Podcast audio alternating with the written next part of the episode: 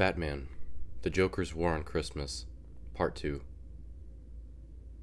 The next morning, Dick drove into town. Blüdhaven is a few hours of a drive away. He was appreciating the time in the car to mentally prepare for the time he'd have to be around Bruce for the next few days. That, and being a target for the public eye. He's pretty low key in Blüdhaven, as in, people aren't constantly fan rushing him. It's his home now, and people are used to him being there. He's done well for himself over there, too, becoming his own person rather than just being Bruce Wayne's adopted kid. He's a personal trainer slash fitness influencer, with quite the following, which is perfect for someone his age. He lives in an apartment above the gym he works out of, right kind of in the downtown area, living among the common people. One thing he always argued of Bruce was that a man cannot be in touch with the people he claims as his own if he lives so separated from them, especially being all rich and whatnot. Driving onto the Wayne estate, Dick passes by the manor slowly to ponder over it in disappointment. The windows are mostly gone, parts of the roof are rotted away. It's a habitat for some of the wildlife, probably. A mansion is just a material thing. But that place was a home, for generations, and at one time for him. He blames Bruce for letting the family fall apart, just as metaphorically shown as he did with their home. Being the adopted son of Bruce Wayne, he's a celebrity enough that whenever he shows up back in Gotham, where most would consider to be his hometown, tabloids and media networks are all over the story. Headlines would probably read Dick Grayson comes home for the holidays, it's a boring headline, but a story to fill a space in the newsfeed nonetheless. He'll have to remember to take a picture for Instagram at some point to satisfy his following. He pulls up to Alfred's place. The air is cold. The only sound is of the wind blowing through the bare trees. He gets his things out of his car and walks up to the door of the house, making a crunch in the snowy path with every step. Normally, Alfred would have been right there to not only greet him, but insist on taking his luggage for him. And Dick would have stubbornly refused. Dick is humbled by his background, growing up being a carny. Even despite having spent the latter half of his upbringing living a lavish lifestyle as Bruce's adopted son, he always did his best to keep himself humble, having taken various service industry jobs and not giving into being overly materialistic. Especially since Alfred was getting older, he did the most he could to help out when he was around. Alfred, however, was nowhere to be seen. Odd. Dick showed himself in and dropped his things by the door. Hello? he called out.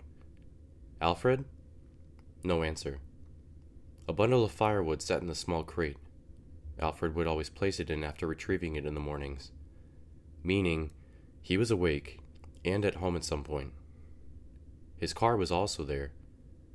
He wouldn't have forgotten his plans with Dick either. Dick went to Alfred's bed to go down to the Batcave. As he descends on the elevator, the lights of the computers and gadgets and the displays of items collected over the years initially intercept his view. He then notices Alfred on the opposite side of the cave, working on some door he'd never seen before. He walks past the display case of Jason's Robin suit. He can't stand to even peek at it. It only provokes his anger towards Bruce. Alfred has wires hanging out of this door and is scrolling around on a tablet almost nervously. My sincerest apologies, Master Grayson, Alfred says to him. He's a bit high strung at the moment, but he's ex Special Forces and isn't startled by much.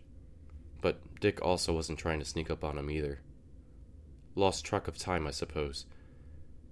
Yeah, that's fine, Alfred, Dick replies. I'm sure installing a new door this far underground is no simple task. Alfred lowers the tablet from in front of his face. He's reluctant to confess. It's not a new door, Master Grayson. What are you trying to say, Alfred? How old is the door? There was a time when Dick went away and stayed away from the Batcave. So he was trying to give the benefit of doubt that it could have been installed during this time. Alfred could not bring himself to respond at first. Are you saying that door has always been there? Dick beckons. Alfred stands up and places the tablet on top of his toolbox. There's been a breach to the cave, he begins, as he lets out a sigh as he dreads to tell him the rest. Last night, the Joker found his way into the cave through this door. He's threatening something big. What does that door give access to, Alfred? Dick interrogates. He's mad.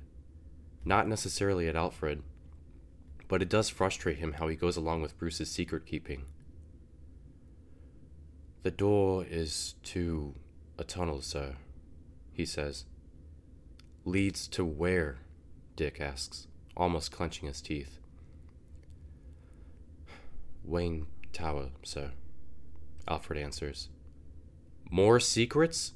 Dick exclaims. Just then, Bruce comes down the elevator. He's dressed as if he's ready to train. He notices Dick across the way. Alfred and Dick look back over at him. Alfred hangs his head in guilt. Another secret he went along with, and Dick has every right to be angry about this one. Are you kidding yourself, Bruce? He shouts from across the cave as he begins to storm over. This distance to the walk is long, but not enough to kill the intensity of the moment. This secret you had to keep could have gotten Alfred killed he scolds as he stares at Bruce in the eyes. Bruce may have been tough with Dick's upbringing, especially when it came to their hero work, but yelling back was never something he succumbed to. He could get his point across without matching an escalated tone. The break in came from a breach with Wayne Tower, not here, he rebuttals. If the tunnel didn't exist in the first place, a breach of security with the tower wouldn't have mattered at all. This should be the safest place for Alfred, period. Isn't that why you really leave him down here for missions anyway? Dick argues. I guess you can't even hide us down here to keep us safe from him. Can you, Bruce? He says as he lowers his voice to a calmer tone. He makes his way back over to the elevator. I'll be upstairs when you're ready, Alfred, he shouts across to him. The elevator begins to go up. No place like home for the holidays, he says, mumbling to himself. Alfred packs up his tools and heads over to Bruce. Bruce is seemingly paying no mind to what just happened. Have you gathered any intel on what the Joker may be plotting, or when? Alfred asks, as Bruce reaches to open a glass door fridge and pull out a drink. The streets are quiet, Alfred. No one's talking. No one's doing anything. Even the asylum was calm. Bruce says. Well, then, perhaps this is the calm before the storm, Alfred says. He did seem quite ill with excitement. Perhaps it would be best to call upon some reinforcements for the sake of security, whatever the scale of heinousness he has in store for this time. The Justice League is for universal issues, Alfred. The Joker is far from that. I can and should handle this on my own, Bruce responds. Meanwhile, Victor is cooped up in his apartment. He hasn't come out of deceased status publicly yet. Unemployed and hiding, Bruce bought the apartment building so that he could make sure Vic didn't have to worry about living expenses. Victor knew he was making his parents proud. It warmed him thinking about it whenever he could would get really down. He missed them a lot. He regretted the way him and his dad left things between them before Silas sacrificed himself. It's an opportunity he'll never get back. Time together with his parents is something he'll never get back. Being tempted by the mother boxes almost won him over, but he stayed strong. He knew what he was doing was bigger than himself. He didn't just feel it, he saw it. The holidays are a morbid time for the lonely. He decorated the tree just the way his mom used to, placed right in the corner. It looked so beautiful the way it lit up with the golden glow along the length and height of the brick walls. Victor is always adapting and discovering new features and skills he has. Just as he projected images in front of the other members of the Justice League, he can do that and even better now. He projects a whole scene of a memory from a Christmas when he was younger. It takes up the whole room and is so clear an image, it's as if he really traveled back in time to that memory. It was a better time then, when he had them both around, before his dad became too consumed with work. A young Victor is knelt in front of a tree, visibly upset about something. Silas and Eleanor at the coffee table with a tray with a small contained flame and an assortment of graham crackers, marshmallows, and chocolate around it. Some people do Christmas cookies, but who said s'mores can't be good year round? It was their little tradition.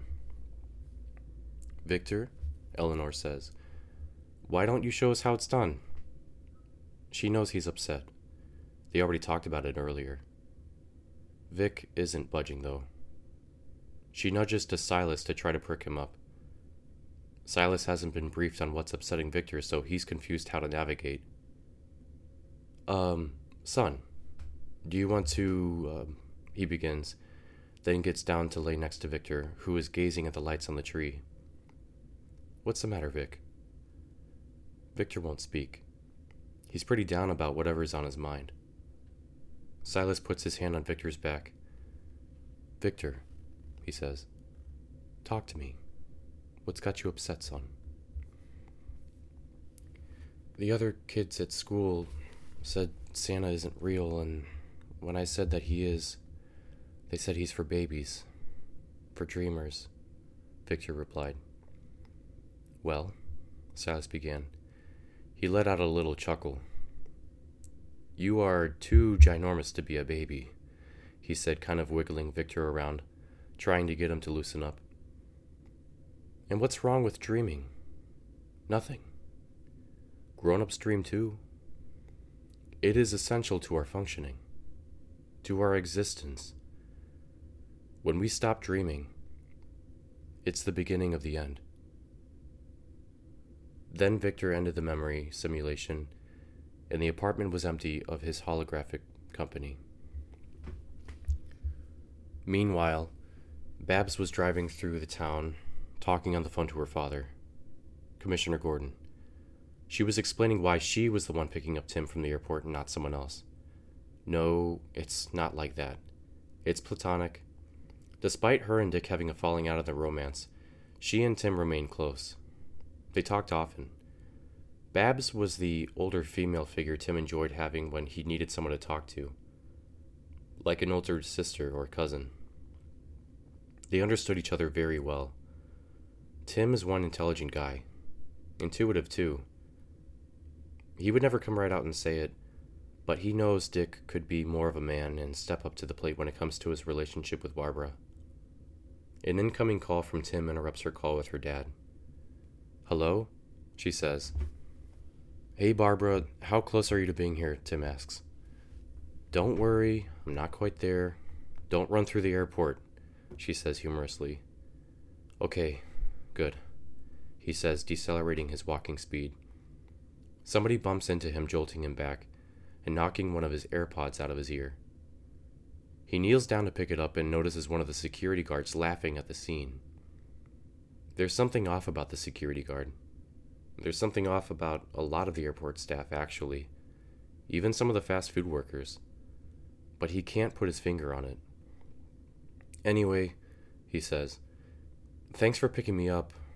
I didn't want to add another thing for Alfred. And I really couldn't ask Bruce. I don't think he's okay with me coming home in the first place.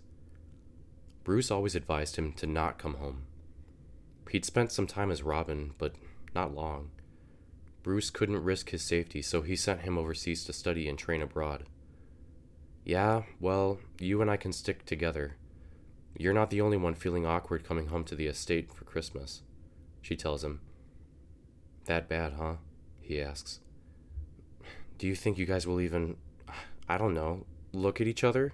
he asks sarcastically. I think Dick has enough eyes on him with his following these days, she snarks back.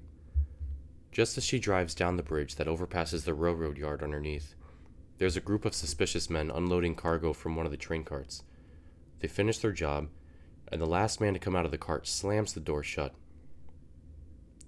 The slamming sound echoes, and the picture is instantly black.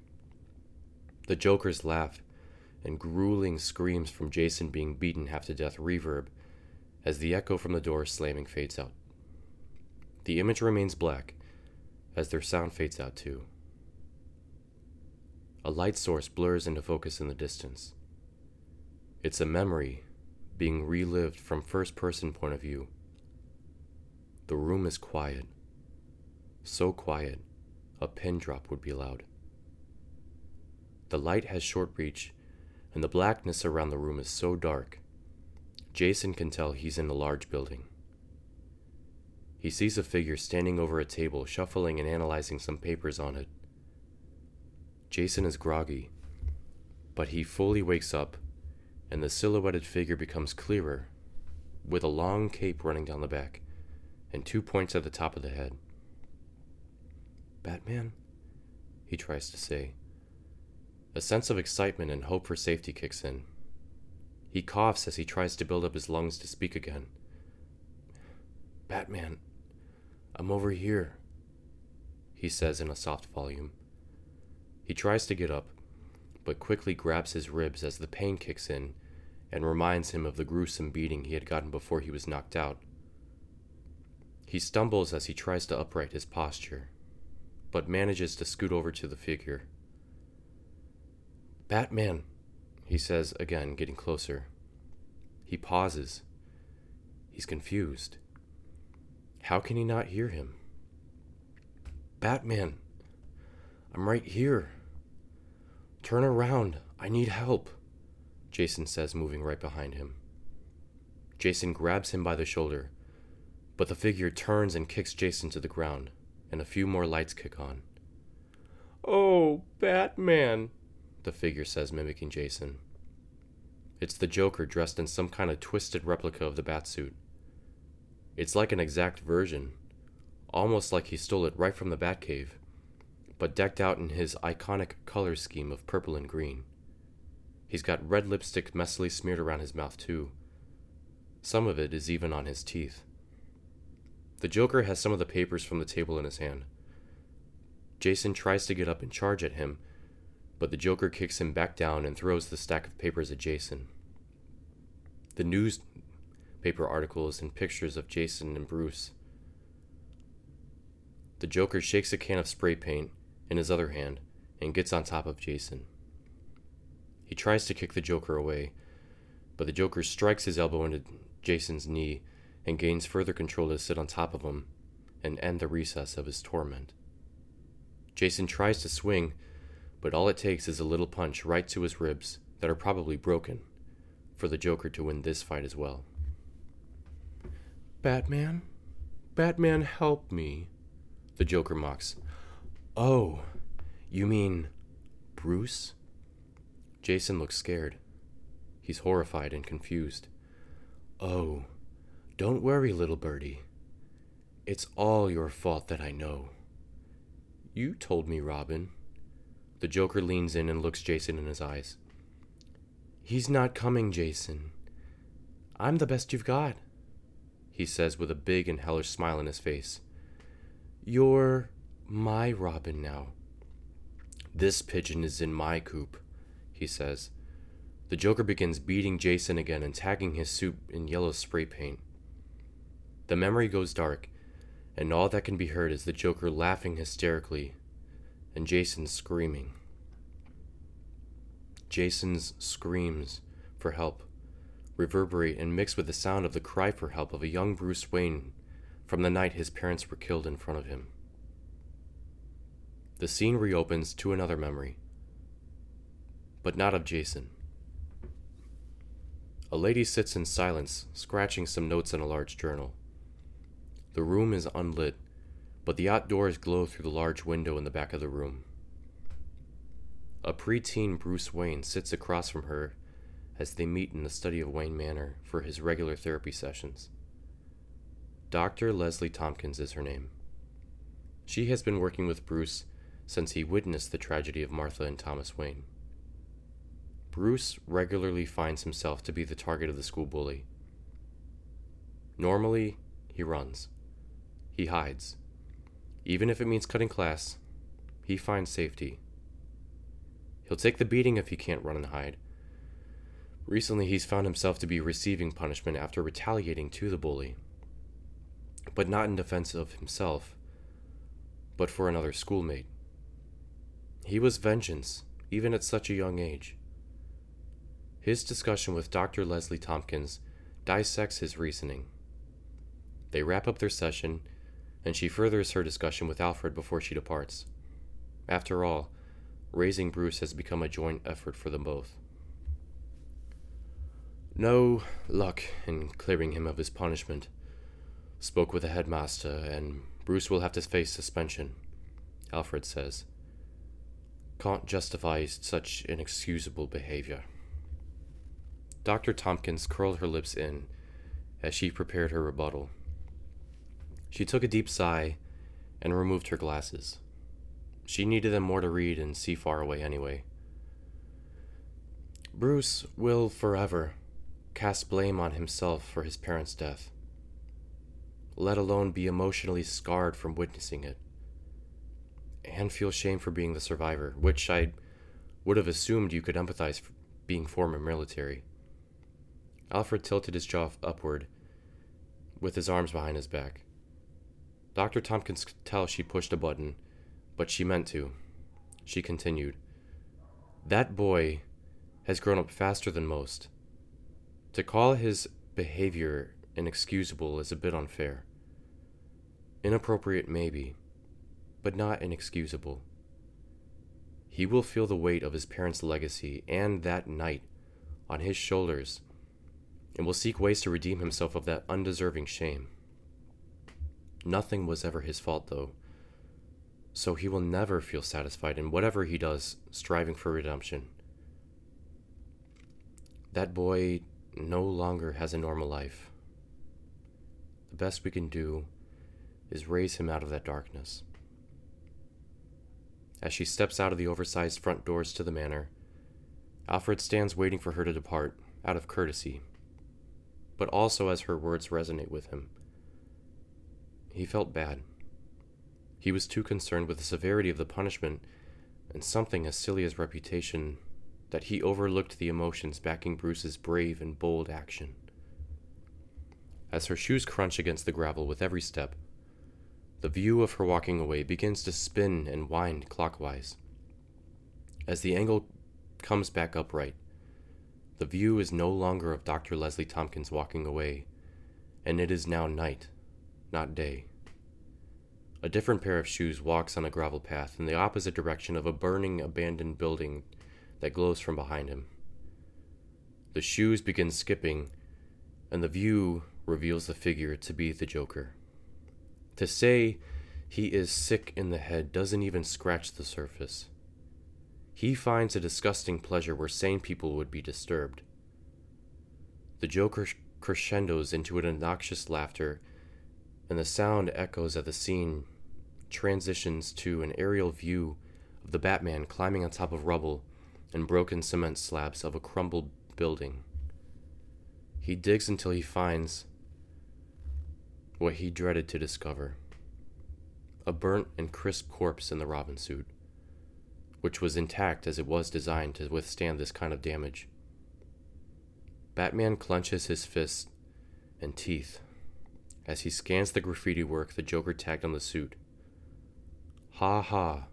Joke's on you, Batman, it reads. Batman doesn't cry. Bruce spent much of his childhood struggling to properly express and communicate his emotions. Over the years, he has become pretty emotionally numb. He just isn't affected or stimulated emotionally in the same way most people are. He acknowledges a happy occasion, but he doesn't really feel happy. He feels anger, but he's learned how to not let him get carried away with it, even in combat. He does feel sadness. It's just more within than it is expressed externally. However, holding the crisp corpse wrapped in the robin suit really hit him. His face was still, but a few tears forced their way out of his eyes. He didn't squint. The tears weren't in excess, they just came out. He wouldn't admit it or count it as crying, but it pretty much was. He loved Jason like a son. He loved all his kids as if they were actually his own, but also in a sense of how he saw himself in them. He pulled them out of darkness during a time when they needed someone in a way that no one really could when he was in his. He needed someone who really understood and could relate to when he was going through his toughest times. He wanted to be that person for them, for Jason, but he failed him. It reopened the scar of losing his parents and created a new one of losing a son.